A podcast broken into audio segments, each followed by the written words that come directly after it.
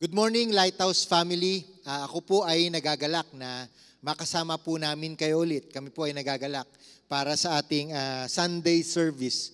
Ang nakakatuwa po sa ganitong platform ay we can still worship God kahit po virtually, digitally, at ngayon nagbabalik na po ang ating face-to-face, ay mas marami po tayong maaabot at mas marami pa po ang makakilala sa Panginoon. Alam niyo po ba na labing tatlong araw na lang ay Pasko na? Kaya kung kayo kasama niyo ang mga mga mga anak niyo, oo, utusan niyo na ng utusan, panigurado maglalambing 'yan. At kung kayo naman mga anak, magpakabait na kayo, okay? Para matanggap niyo na yung mga regalo niyo na gusto na gusto niyo na ibigay sa inyo ng magulang niyo.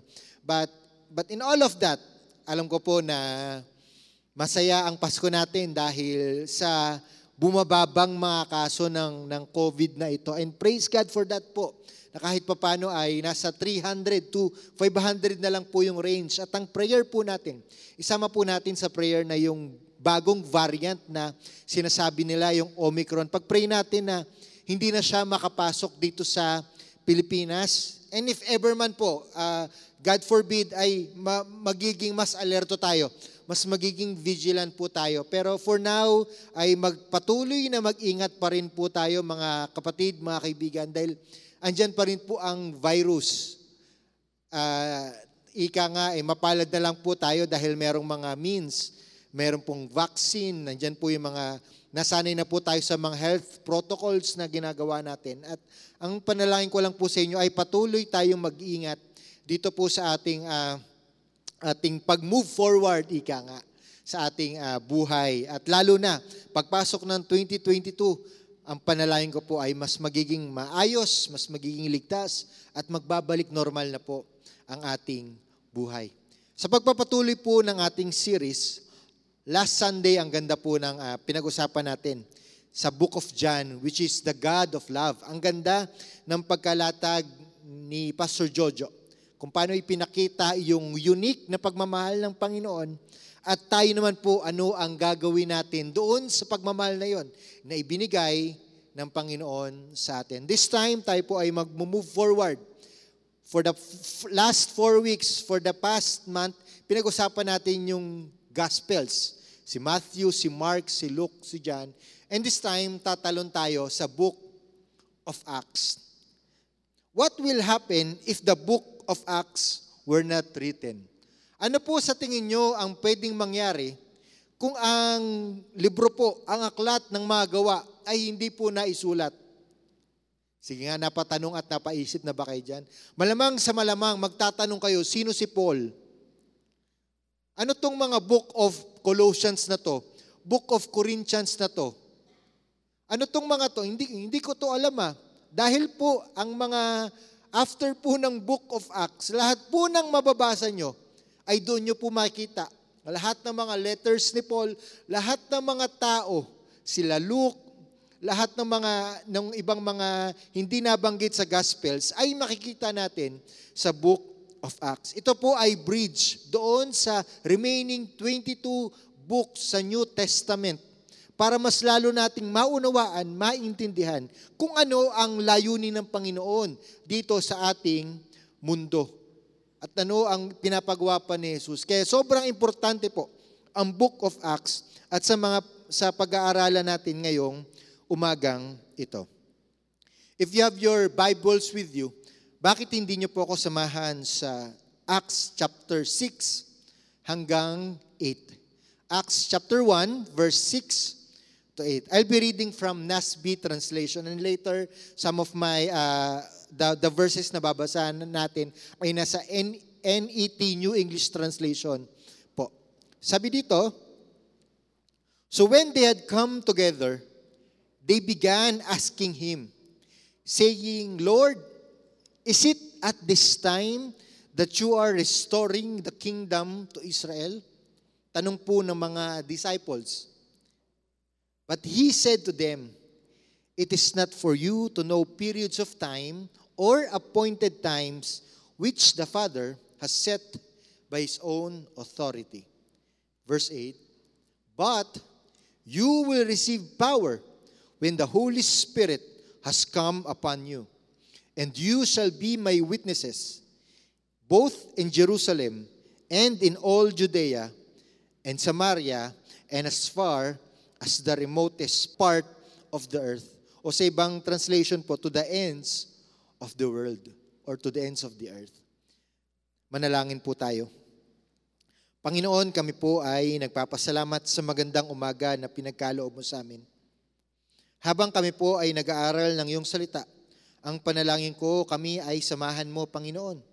Iparanas mo sa amin ang kaliwanagan at ang makita, Panginoon, ang kabanalan, ang kaluwalatian mo at paano kami may empower sa pagpapatuloy po ng aming mga buhay. Kaya ngayon, Panginoon, would you read our hearts, would you read our spirits, at sa pag-aaral namin, especially this book of Acts, ay ma-encourage at mapalakas kami sa pamamagitan po ng iyong salita. Salamat, Panginoon. Samahan mo kami. Sa pangalan ni Jesus. Amen. Amen.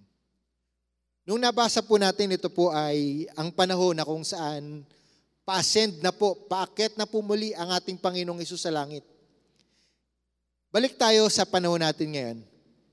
Meron pong, kung babalik kayo ng Google, mga kaibigan, meron po tayong tinatawag na Word of the Year.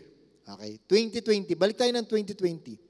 Ano po ang word of the year nung 2020? Ito po, lockdown. Yan. Noong 2021, naging ano na po eh. Ito, vaccine or vax. Pero nung 2020 po, ang word of the year na madalas sinesearch, madalas pinag-uusapan, madalas nas, nasa issue, mada, hindi po pandemic, alam niyo po kung ano? Lockdown. At kung naririnig po natin itong word na lockdown, malamang at sa malamang manghihina at nakakapanghina. Dahil alam naman po natin ang sitwasyon kapag lockdown. Very, actually, hindi very limited. Talagang immobile ka. Hindi ka makakilos. Lahat ng galaw mo, dinumero. Pati yung paglabas mo, kailangan na, naranasan nyo yun, di ba? Schedule lang once a week or kung talagang frontliners ka, doon ka lang makakalabas. And wala, walang, in, in a sense, wala kang freedom na magligalig kasi kumakalat nga itong virus na ito at matindi ang nangyayari, especially nung 2020 po. Nung pasimula nung pandemic, simula nung March 15 or 16, nagsimula yung, yung pandemic, nag-lockdown na po tayo for how many months? Nakita po natin yung mga yung kapatiran, kaibigan, pamilya natin na nang hina, na walang ng pag-asa dahil sa sa pandemic na ito. Kung babalikan nyo naman yung mga disipulo, nung panahon na ipinapako si Jesus, nag-lockdown na din po yung mga disipulo. Kanya-kanya silang nagtakbuhan, simula pa lang doon sa, sa Gethsemane, Garden of Gethsemane. Kanya-kanya na silang takbuhan. Pagkaputol ni Pedro nung tenga ng isang sundalo, bang, takbo-takbo na sila, bahala na to, ah, kanya-kanya na tayo dito. Kanya-kanya na silang takbuhan at nagsitaguan na sila. Alam naman po natin, si Judas nagpakamatay. Si Pedro itinakwil, uh, itinanggi si Jesus, dininay. At ang pinaka natira lang, base sa preaching ni Pastor Joe, si John lang, John the Beloved. Siya lang yung all throughout kasama. Pero the rest of the disciples, kaya nga kung merong dumadalaw for the three days na namatay si Jesus, ang, nada, ang nakakadalaw lamang yung mga babae mga kababaihan. Kasi for them, hindi threat.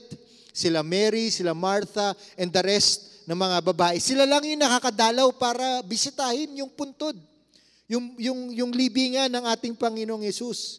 Kaya ang una nagbalita na nabuhay, wala na doon sa, sa libingan si Jesus, yung mga babae, sila yung first witnesses, ika nga, nung resurrection ng ating Panginoon. And that is why, for how many days, nakasama na nila si Jesus, tapos na yung lockdown, ika nga, for them nakaranas na sila ng freedom.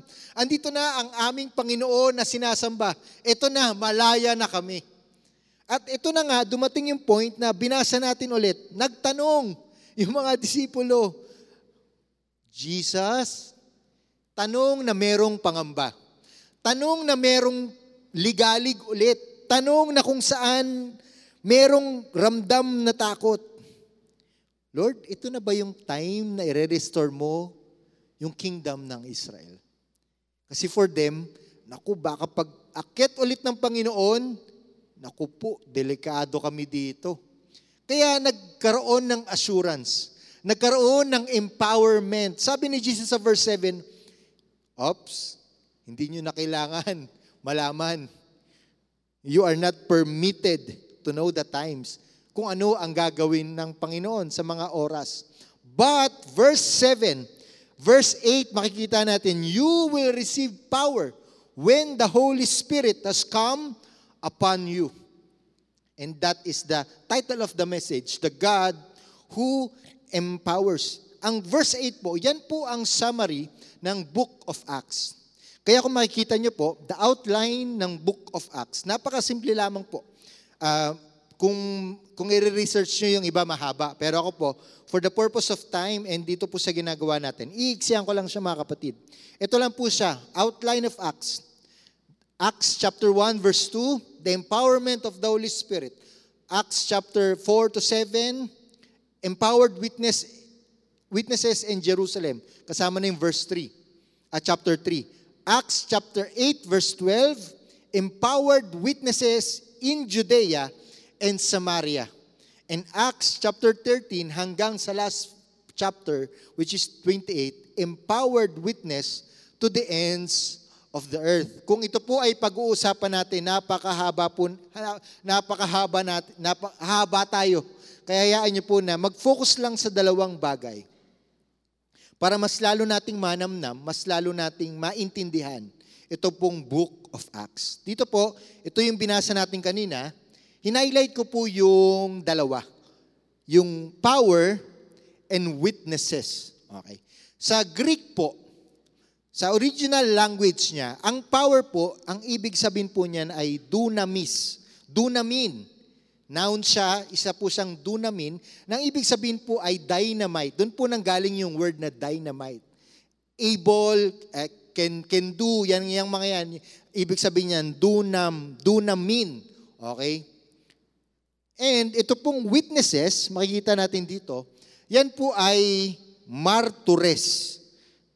Noun ang paggagamit niya, hindi siya verb, martures. Okay. Nang ibig sabihin, martyr. Okay. Persecuted. Okay. So pag naging witness ka pala, ikaw ay magiging martyr. Naintindihan na nila yun. Nung time na yun, yung dunamin in yung witnesses ay malaki ang factor sa book of Acts. At yan yung pag-aaralan natin mamaya. That is why, magfo-focus lang ako sa dalawa the power and empowered. The power of the Holy Spirit and yung mga empowered witnesses. Yan ang pag-aaralan natin sa duration po ng time na meron tayo. The concept of power in the book of Acts ay ito po. In Luke Acts, kasi isa lang po ang nagsulat niyan.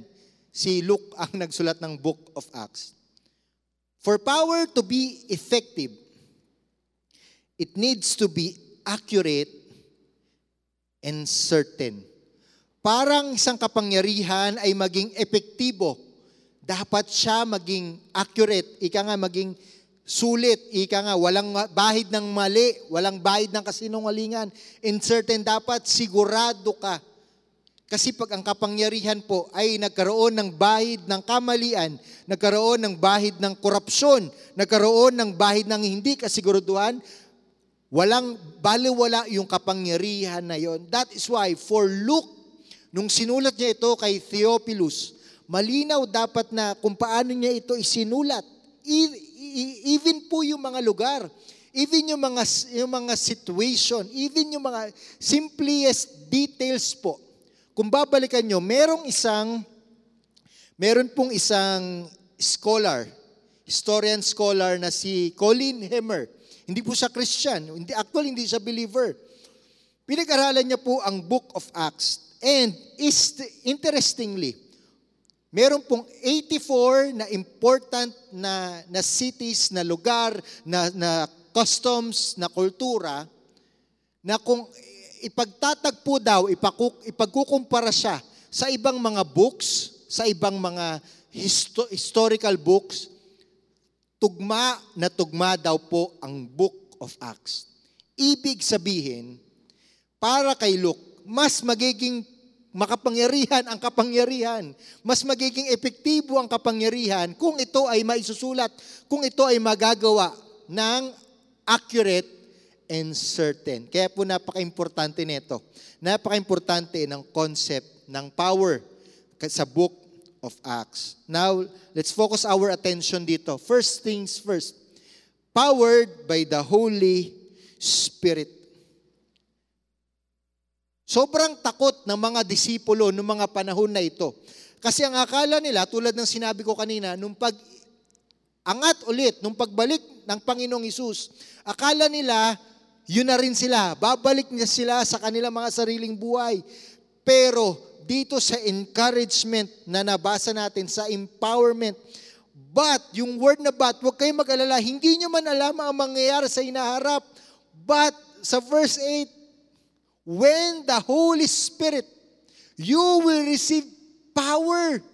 When the Holy Spirit has come upon you, hindi nyo man ako makasama, makakasama nyo, mabibigyan kayo ng kalakasan ng banal na Spirito. And from then on, the book of Acts, makikita natin, works upon works, miracles upon miracles, kung ano yung nangyari, simply because pinalakas sila at sinamahan sila ng banal na spirito.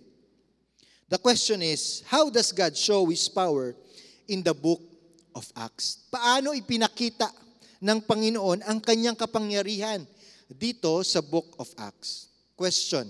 Sabi nila, ano po kaya sa dalawa? Acts of the Apostles or Acts of the Holy Spirit? Yan po kasi ang pinagtatalunan hanggang ngayon na title ng Book of Acts. Pero for me, mas doon ako sa pangalawa, the Acts of the Holy Spirit. How does God show His power? Una, through the multiplication of believers. Sa pagmumultiply, sa pagpapadami ng mga naniniwala sa Panginoong Jesus. Through the multiplication of believers. Balikan natin yung Acts. Talon tayo sa chapter 2, verse 46 to 47. Every day, after nung, nung uh, pag-descend ng banal na spirito sa chapter 2, yung tinatawag na the Pentecost, nung pagsalita, nung pag-sermon ni Paul regarding dun sa mga tao na sinasabi ng mga lasinggero sila. After nun, every day, they continued to gather together by common consent in the temple courts, breaking bread from house to house, sharing their food with glad and humble hearts praising God, and having the goodwill of the people. And this is the good part, mga kapatid. Ginagawa nila yun. They gather together, nagkakaroon sila ng fellowship, ng worship, and the Lord was adding to their number every day those who were being saved. Dapat clear ito, mga kaibigan. And the Lord was adding to their number. Ang nagdadagdag ng numero ay hindi po yung tao, hindi yung mga disipulo, Yes, they were breaking bread, kasama yung mga disciple, nagtuturo ang mga disipulo. But the end of this chapter, ng chapter 2, malinaw po na sinabi ni Luke, and the Lord was adding to their number every day. Yan po ang gawa ng Panginoon. Dahil ang trabaho lang po nila, just share Jesus. Make disciples. Ang trabaho lang nila, nila just teach the Word of God. Preach the Word of God And faithfully, pag ginawa natin ito, yan ang trabaho ng Panginoon. Sa pamagitan niyan ng kapangyarihan po ng banal na Spirit. Therefore, mga kapatid, as we continue this, uh, pag, this study of the book of Acts, may mga bagay na hindi talaga natin kayang gawin, imposible. At yun ang kakayahan lamang ng Diyos. Therefore, gawin mo lang kung ano ang pinapagawa ng Diyos sa iyo sa trabaho mo. Lord, hindi ako ma-promote, promote. Huwag ka mag-alala, si Lord ang magpo-promote sa iyo. Huwag mong gawin yung mga, Lord, yung business ko hindi umaangat, kaya gagawa na lang ako mga bagay. Hindi po. Just, just be faithful, just be consistent. Diyan sa mga bagay na yun, and the Lord, kung paano, kung paano dinagdagan ng numero, kung paano pinadami, dahil doon sa faithfulness nila, kasi every day, they continued na, na mag-gather together every day, and the Lord added. Same din sa atin mga kapatid, kung ano ang pinapagawa ng Diyos sa iyo, gawin mo lang, hindi mo, bakit sila? Eh bakit yung, yung kapitbahay namin? Eh bakit yung katrabaho? Hindi. Just be faithful kung ano ang ginagawa mo ngayon. Kasi uh, yun ang trabaho ng Diyos. Ang pag-promote, ang pag-bless, kung saan ka man niya dadalhin, the Lord will do His thing. Yung multiplication of believers, trabaho ng Panginoon yun. Tayo po ang trabaho lang natin. Just be faithful in sharing the Word of God. Just be faithful sa kung saan ka man inassign ng Panginoon. It's either may business ka, it's either uh, nasa sales ka, it's either meron kang uh, meron kang binabantayan or meron kang merong inassign si Lord in ministry or in in anything na pinagka uh, na pagkatawag sa iyo ng Panginoon, just be faithful and the Lord will do his work dumadami na sila, makikita natin yon all throughout, even sa chapter 5, chapter 6, nagkakaproblema na nga sila eh, dahil dumadami na sila. At dahil doon, nagkaroon ng, at gawain pa rin ito ng Panginoon. Hinayaan ng Panginoon. So how does God show His power? Through multiplication of believers. Pangalawa, through massive persecution. Massive persecution. Kung babalikan niyo po yung Acts chapter 1 verse 8, Meron silang empowerment to, to become a witness. Ano ang sabi? In both in Jerusalem, Judea, Samaria, and to the remotest part of the world or of the earth. For how many chapters, sumarap ang buhay nila sa Jerusalem.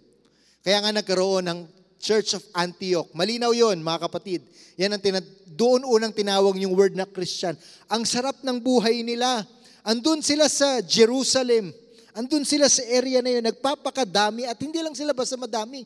Talagang antindi nung ginagawa hanggat dumating yung point na kung saan the first martyrs witness na, na, na persecute ika nga si Stephen or si Esteban. Sa chapter 7, makikita niyo yung kwento doon na kung paano si Saul actually, siya yung nanguna doon. At makikita niyo yung Acts chapter 8 verse 1, kabaliktaran lang siya ng Acts chapter 1 verse 8.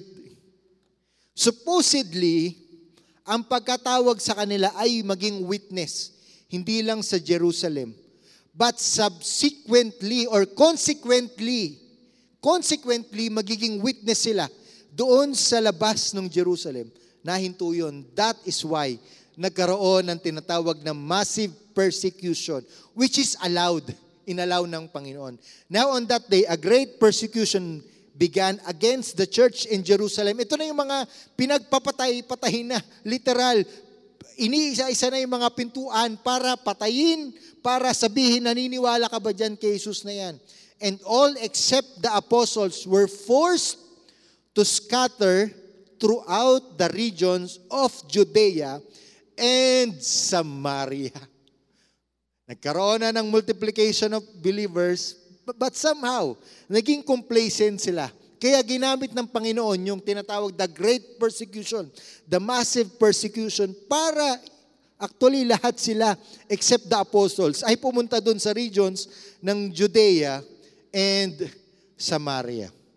Alam niyo po ba, kung babalikan niyo ang history, kung paano lumago ang mga churches, ang mga Kristiyano noon, lumago sila, dumami sila nung panahon na sila ay pinapakain sa leon. Dumami sila nung iniisa-isa ang bahay nila at sasabihin dapat nila, Caesar is Lord, imbis na Jesus is Lord. Nung nape-persecute sila, alam niyo po ba na mas lalo silang dumadami? That is why yung persecution ay hindi po yan parang, hindi, pinapahirapan ako ng Panginoon, kundi testing of faith. Alam niyo po ba ngayon, sa China, sa Iran, na sa Saudi Arabia o sa ibang mga lugar na forbidden or bawal po ang gospel, alam niyo po ba sa China, Thousands of churches ang nare-raised every day because of persecution. If you will look at it po sa ibang mga perspektibo ng ibang mga bansa, because of the persecution. Ang mga, marami na pong Kristiyano sa Iran. Yung dating mga mission field, mission force na po sila. Hindi lang po natin nababalita araw-araw at sa ibang mga sa ibang lugar sa Africa po. Marami po 'yan. It's simply because inaalaw ng Panginoon yung persecution na ito. At yung iba na mission force tulad ng uh, Europe, dahil naging complacent, ang Europe po ngayon ay mission field na. Marami sa kanila ay hindi na po naniniwala sa Panginoon. Kaya minsan may benefit din pala yung persecution eh. No? Lord, gusto ko po ng magandang buhay pag ako po ay nasunod sa iyo. Pero imbis na pa, mapalalim, mapalapit tayo sa Panginoon because of this life na meron tayo. Kaya minsan napapaisip ako eh, yung pandemic, although mahirap at mabigat siya, pero alam niyo po, magandang pag-isipan din natin na because of this, maraming nag, nakapagtanto ng kanilang buhay, no? O nga, no? Parang sobrang komportable na pala yung buhay ko.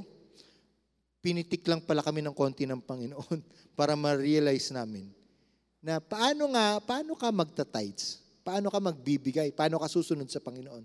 Kung ganito ang buhay mo. At yan ang nararanasan ng mga disipulo during those times. At gawa, inalaw po yan ng Panginoon para sa kanilang uh, pagpapatuloy sa Kanya. Pangatlong bagay na inalaw ni Lord na gawain ng, ginawa ng Panginoon, pinakita niya ang kanyang power. Una, through the multiplication of the believers. Pangalawa, through massive persecution. At dito po, pagtatapos ng unang part, is through miracles and healing. Marami po yan. All throughout the book of Acts, may mga iba't ibang mga testimony of healing, mayroong mga miracles. But for the purpose of our time, I, I will just quote one story. Sa Acts chapter 3, verse 6 to 9, sabi dito, But Peter said, may nanghihingi sa kanya na pilay, I have no silver or gold, but what I do have, I give you. In the name of Jesus Christ, the Nazarene, Stand up and walk. Then Peter took hold of him by the right hand and raised him up. And at once the man's feet and ankles were made strong. He jumped up, stood up, and began walking around. And he entered the temple courts with them, walking and leaping and praising God. Isipin niyo po, for how many years pilay yung tao, hindi paralitiko, hindi nakakalakad. At nagugulat sila doon sa temple court. Sino to nag o, o bakit nagtatalon-talon to si ano? O bakit na dito si pangalanan nating ano? Ano ba magandang pangalan? O, si Bernard. Ba't dito si Bernard? Talon ng talon si Bernard ah. Kanina pilay lang yan ah. Pero ngayon talon ng talon ah. Kaya yung mga sumunod na talata na na kulong na ano to na tawag dito Hinuli tong dalawang to because of that miracles and and and healing na ginagawa nila Paul, uh, nila Peter and ni, ni John ang magkasama dito. But importante po yun mga kapatid na aside from the multiplication of believers, aside from massive persecution, all throughout the book of Acts, kung ano ang ginawa ni Jesus, ay pinaranas through the empowerment ng Panginoon sa kanyang mga disipulo para ang mga bulag ay patuloy na makita para magkaroon ng healing and miracles. At naniniwala ako, up until now, meron pa rin pong miracles, meron pa rin pong healing dahil yung empowerment na yon na, na meron ang mga apostles ay kasama din tayo doon. We are part of that empowerment mga kapatid. That is why when we pray for the sick, We will claim for miracles in healing. Kung meron kayong ma- makakilala na merong sakit ngayon, na may mga dinaranas ng sakit, you are empowered. Binigyan ka ng kapangyarihan ng Panginoon na gamitin ang buhay mo, gamitin ang anuman ang mga sasabihin mo para maging daluyan ka ng kagalingan, daluyan ka ng pagpapala. Ganyan po ang kapangyarihan ng Panginoon. These three things po, through the multiplication of believers, through massive persecution, through miracles in healing. Importanteng bagay po yan para maunawaan, para mas maintindihan na ito pala ang ginagawa. Maraming ginagawa ang Panginoon sa Book of Acts. If you will look at it, these 28 chapters, ang daming kwento, ang daming taong nabago. But I will just give you some three lang po para mas maintindihan natin. Ah, itong mga bagay na pala ito, ay ito ay ang ginagawa ng banal na spirito dito sa Book of Acts. Now, talon tayo sa pangalawang konsepto ng power. If you will look at it in other perspective naman po, in Luke Acts, for power to be experienced, it needs to be received and witnessed. For power to be experienced, it needs to be received and witnessed. Nung una, malinaw yon na for power to be effective, kailangan maging accurate and certain. Now, kung gusto mong ma-experience yung kapangyarihan na yun ng Panginoon, kailangan mong matanggap at kailangan mong ma-witness yun.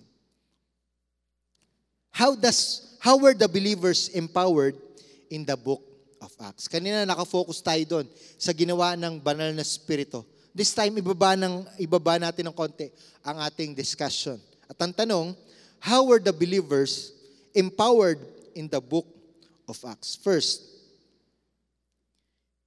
empowered to witness na sila. Through constant leading of the Holy Spirit. As an empowered witness, Okay, kinasiya na sila ng banal na spirito. Andiyan na ngayon lagi, dapat nilang ma-realize ito na merong constant leading ang banal na spirito. Hindi lang sila lumalarga, hindi lang sila umaalis on their own.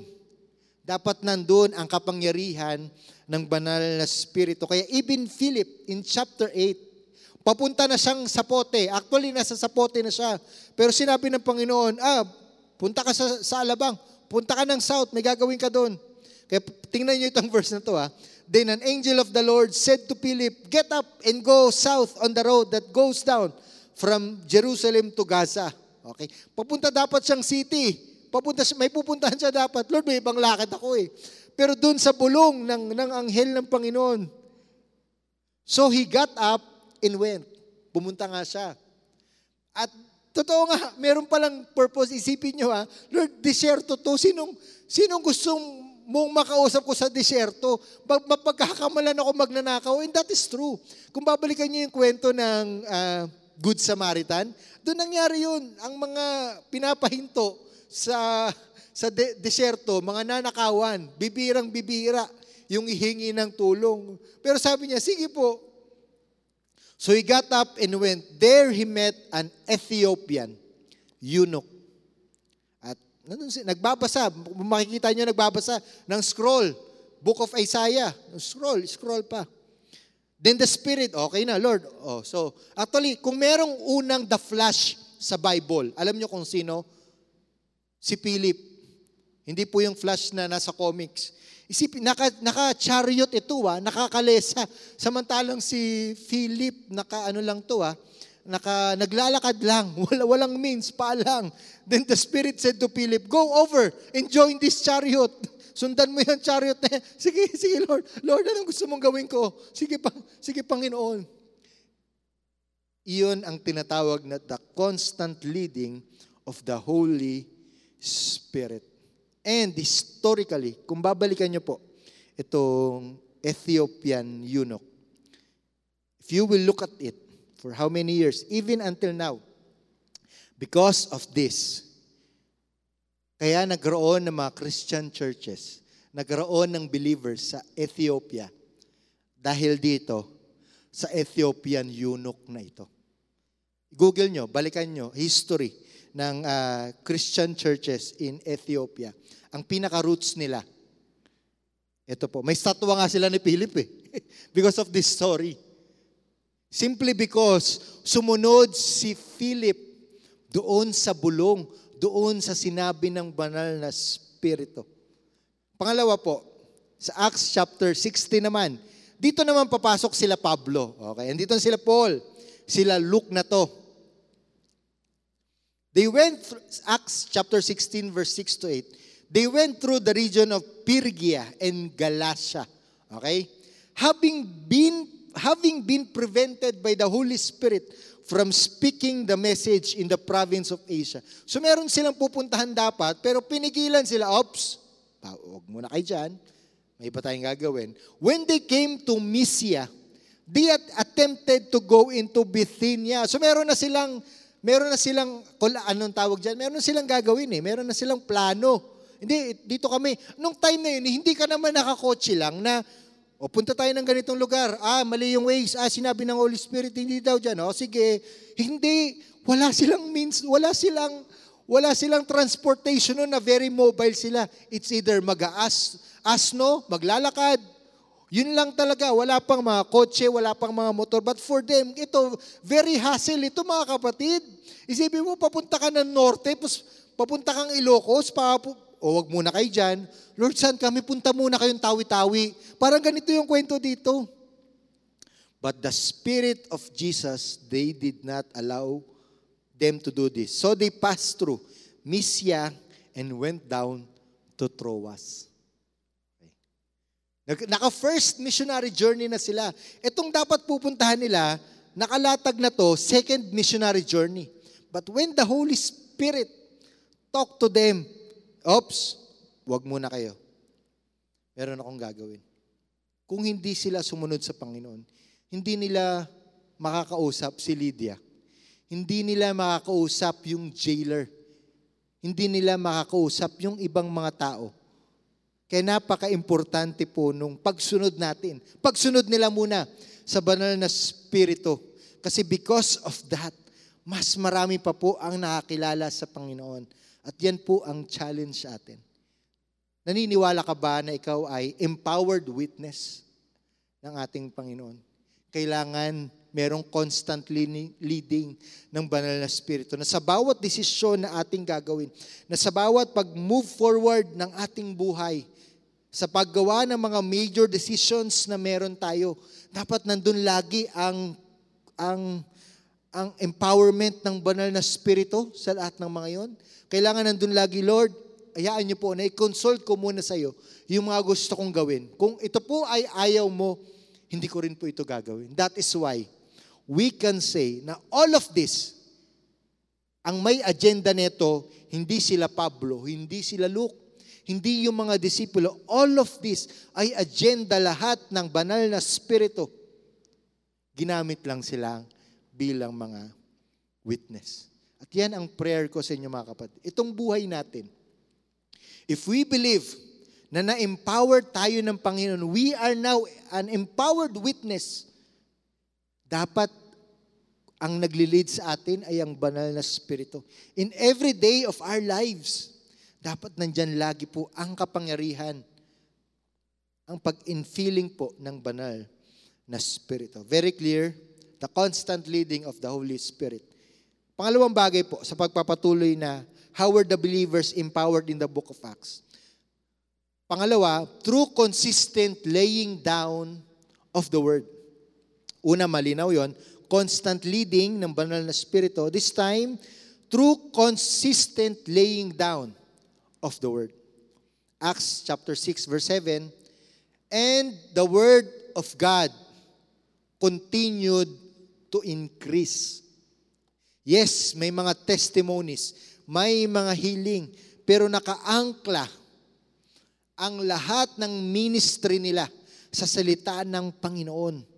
Nakasentro lahat ng ginagawa nila dito po sa salita ng Panginoon. The numbers of the disciples multiplied greatly in Jerusalem, and a great many of the priests became obedient to the faith. Priest po ito ah, they know the word, but when the Holy Spirit enveloped them, nakaranas sila ng tunay na pagsunod at naging obedient sila doon sa faith simply because the word of God continued to increase. Kaya ganun na lamang po yung, yung heart. Ganun na lamang po yung vision natin simula nung pagsimula po na itong 2021 nung January na let's go back doon sa salita ng Panginoon. Kaya back to the Bible series, the God of the Bible series. Kaya simula, sinimula natin ng Genesis. Kasi for us, para makapag, ma-overcome itong pandemic na ito, para makapag-move forward tayo, para maging empowered witness tayo, kailangan natin ng salita ng Panginoon. kaya meron tayong word of the day, word of the week, meron tayong Sunday service, nandyan, nandyan yan lahat, yung mga community prayer natin, para ma-remind at ma-remind tayo na kung tayo lang, if we will base it sa experience natin, hindi matatapos ang mga bagay na ito. Walang pwedeng mangyari kung hindi nakaangkla ang mga gagawin natin sa salita ng Panginoon. In chapter 17, verse 11 to 12, mga Jews sa Berean. Okay, mga, mga Berean yan, mga yan. These Jews were open-minded than those in Thessalonica, for they eagerly received the message, examining the scriptures carefully every day to see if these things were so. Therefore, many of them believed, along with quite a few prominent Greek women and men. Yung mga Berea na yun, wala, hindi pa po ganito ang Biblia noon mga kapatid. Scroll pa yun, yung nakabilog. Habang nagsasalita sila Paul, habang nagsasalita yung mga ibang mga apostles, habang nagsasalita yung ibang mga believers, they are not scrutinizing it, but they are carefully studying it.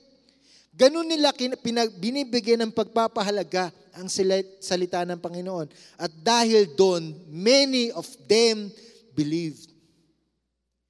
It is simply because merong consistency na lahat ng mga bagay na ito ay dapat manggaling sa salita ng Panginoon. Pangatlong bagay po na maganda mapagtanto natin, ma-realize natin kung paano na empower yung mga believers It, it is true commitment and living for God even in times of persecution. Kanina, uh, pinhapayawan na po natin ito. Commitment and living for God even in times of persecution. Hindi naging madali po ang buhay ng mga disipulo. Nung sila ay sumunod sa Panginoon, nung sila ay nabigyan ng empowerment, tulad po ng pinag-usapan natin sa kanila. Alam nila yon when Jesus, you will be witnesses. Alam nila yon na ang kapalit ng pagiging witness nila ang kanilang buhay. Kaya meron tayong tinatawag nito, Witness Protection Program. Dahil alam natin, madali ang buhay. Pwedeng patayin agad. Pwedeng patahimikin agad yung mga witness. Kasi hawak nila ang katotohanan. Hawak nila yung truth.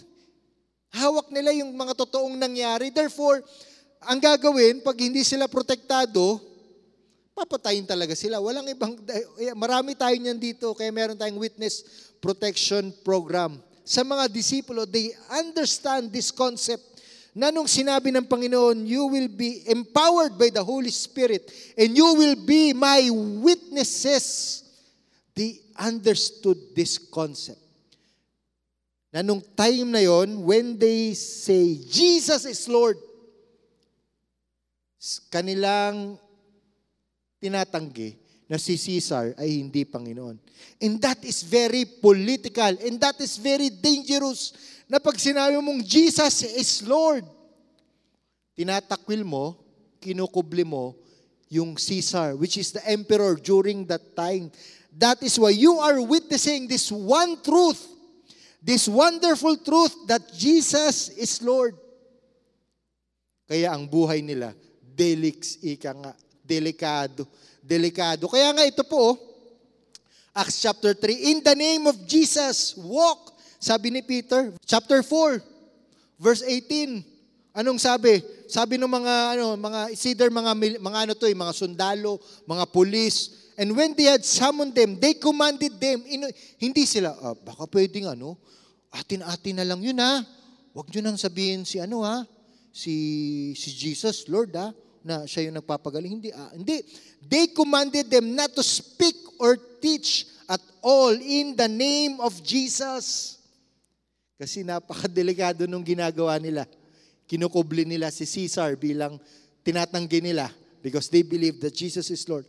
But Peter and John answered and said to them, Whether it is right in the sight of God to listen to you rather than to God, make your own judgment. Kayo na po ang bahalang maghusga kung sa tingin niyo po tama o mali itong ginagawa namin.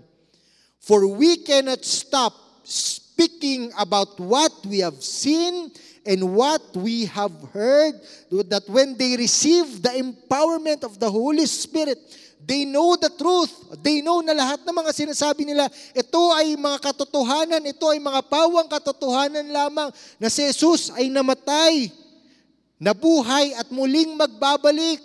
Na si Jesus ang anak ng Diyos na ating tagapagligtas. And we cannot stop speaking about that. Yun ang sinasabi nila Peter at nila John. Because they believe that even in times of persecution, they are committed, they are living now for God, na yung buhay nila ay hindi na nila buhay. Si Pedro, hindi na po yung dating mangingisda. Hindi na po yung pag may nangyari, tatakbo. Because he is now an empowered witness sa Panginoon. Sold out na siya na kahit anong mangyari sa kanya, I will not again deny Jesus. I will not again run away from Jesus.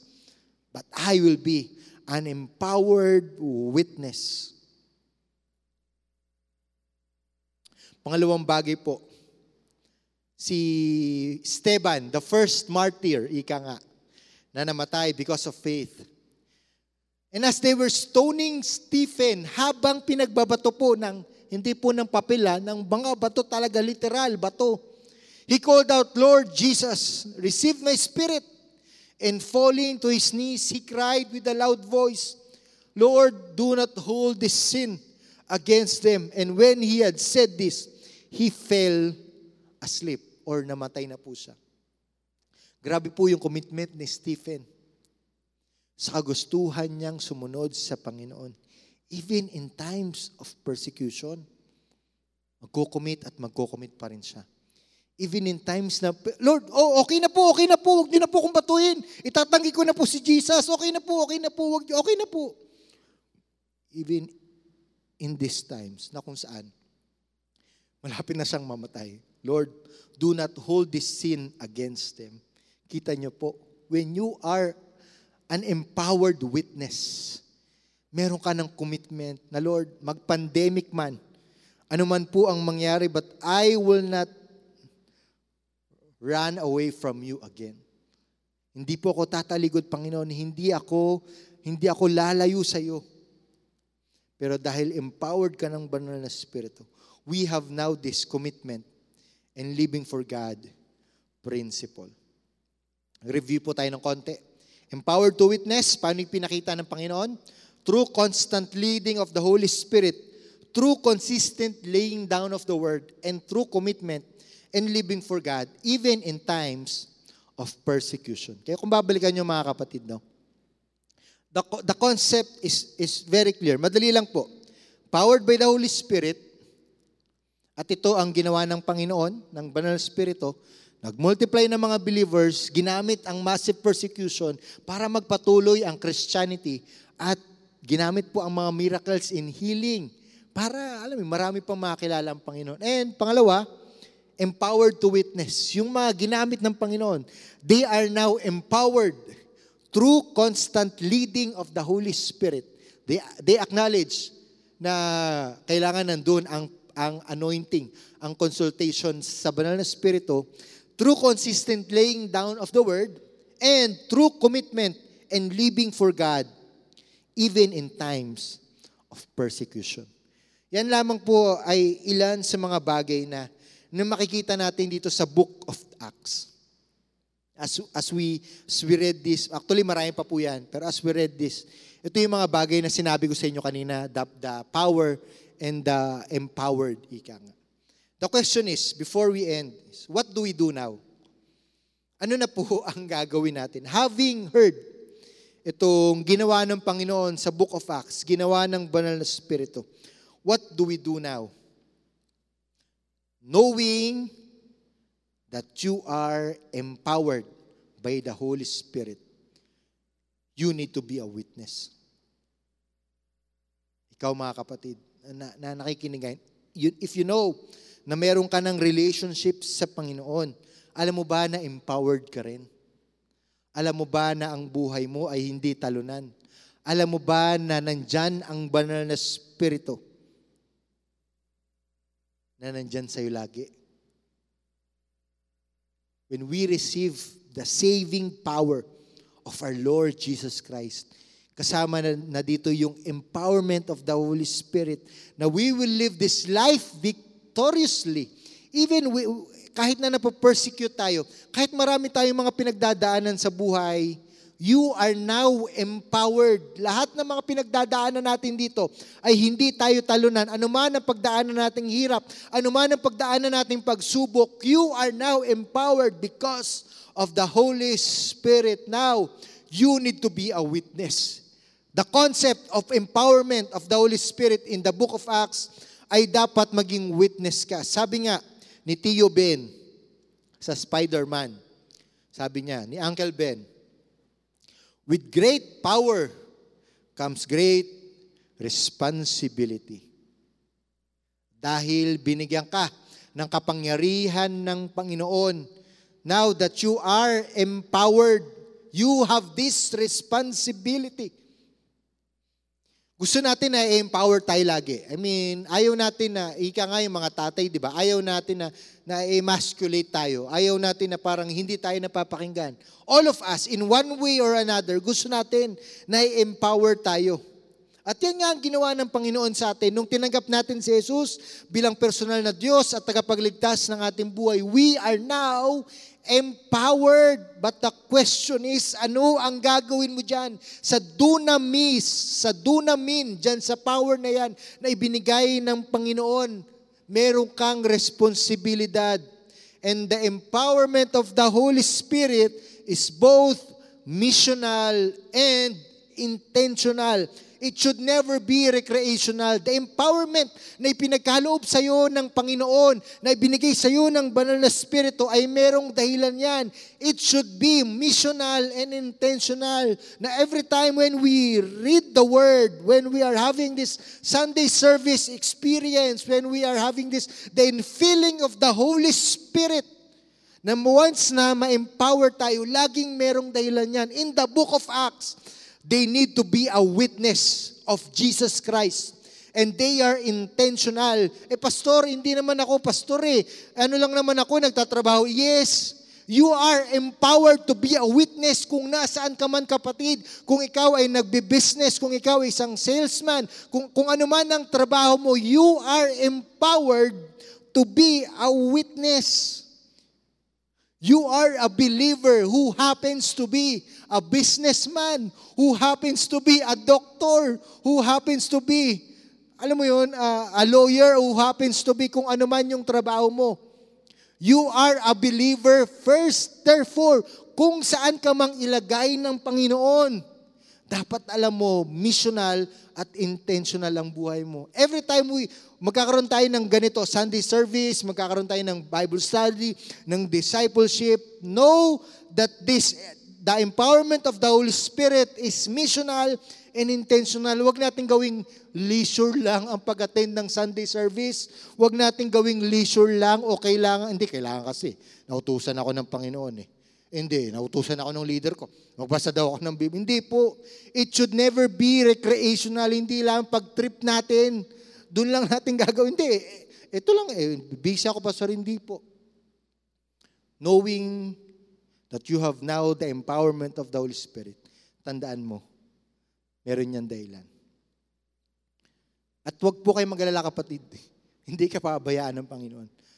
Panigurado, yung mga disipulo, sila Pablo, sila Pedro, nung kaharap na nila yung mga high priest, nung kaharap na nila yung si Paul, nung kaharap niya na sila, sila Felix, yung mga emperor na yun, nung kaharap na, panigurado hindi rin nila alam ang kanilang mga gagawin, but because of the empowerment of the Holy Spirit, naging witness sila at never nilang tinalikuran ang Panginoong Yesus ng kanilang buhay. And as we end, kung ikaw ay may doubt, kung ikaw ay nagtatago pa rin kapatid, sa pagiging witness, let me encourage you that God can empower our minds to become a witness to people like the eunuchs. tulad nung ministeryo ni Philip, and the people in Athens, yung mga matanong na mga people in Athens, pwede kang gamitin ng Panginoon kung nandun ka sa ganung sitwasyon that God can empower your minds and God can empower our hearts to become a witness to people like Cornelius and Lydia na meron, ng, meron na silang takot sa Panginoon. Ilalapit na lamang natin ang ating mga puso ang at ang puso ng Panginoon sa kanila. And God can, can empower our hands so that we can be a witness to people like the jailer. Kahit na nakakulong sila, Paul and Silas, na evangelize nila yung jailer and the rest of the family. Kaya kung meron kang takot, kapatid, God can empower you to become a witness. And as we end, whoever and wherever you are, be an empowered witness. Kung nasaan ka man ngayon, that is your mission field. Ituring mo na Panginoon, dito sa pinagtatrabuhan ko, dito sa bahay na meron ako, sa mga kamag-anak ko na hindi pa nakakilala sa Panginoon na lagi ko nakikita, how can be an empowered witness to them? Importante yan mga kaibigan. Whoever and wherever you are, be an empowered witness. And that is the concept in the book of Acts, the God who empowers. Ngayon kapatid, alam mo na na ikaw ay pinalakas ng ating Panginoon. Ano ang dapat natin gawin? Meron po akong ni-request na isang awitin, The Potter's Hand. At habang ito po ay ating inaawit, hayaan niyo po yung message ng kantang ito. Na Panginoon, hayaan niyo po na gamitin niyo ang aking buhay. I-lead niyo po ako anuman po ang aking gawin, ay nawa ay ikaw ang siyang maging uh, patters, ik- ikaw mismo Panginoon, ang siyang maghulma ng aking buhay. And as we sing this song, let us, let us open our hearts, let us open our spirits, and once again, especially sa mga kapatid ko po na nanghihina because of the situation na meron tayo, hindi alam kung paano magbabounce back. Hayaan niyo po na, mag, na ma-inspire tayo. Uh, through this song ay manumbalik tayo sa Panginoon. Let us sing this song.